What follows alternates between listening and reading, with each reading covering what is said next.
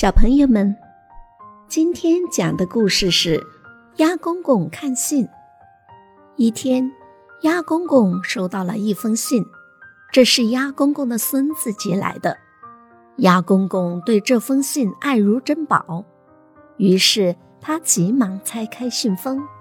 可就在这时，他愣住了。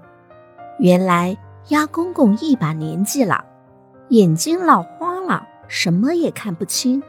所以他只能找人读信。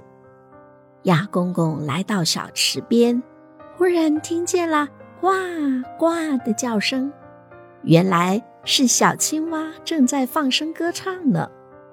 这时，鸭公公心想：小青蛙的眼睛大大的，还鼓鼓的，一定可以帮我完整的给读出来的。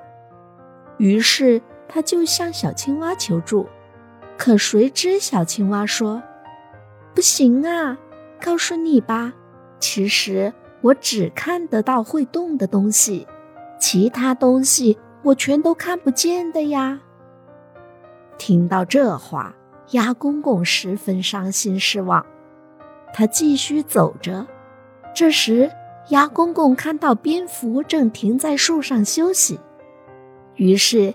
鸭公公便大声喊道：“蝙蝠啊，你可不可以帮我读一下这封信呢？”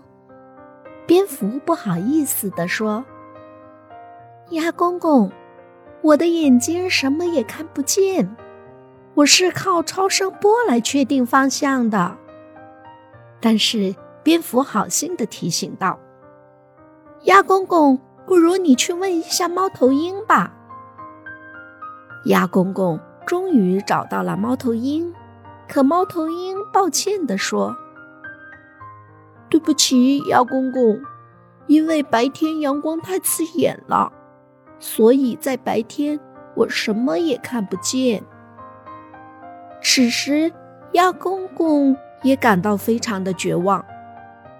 老鹰从天上看到了这一幕，便飞了下来，问鸭公公：“怎么啦？”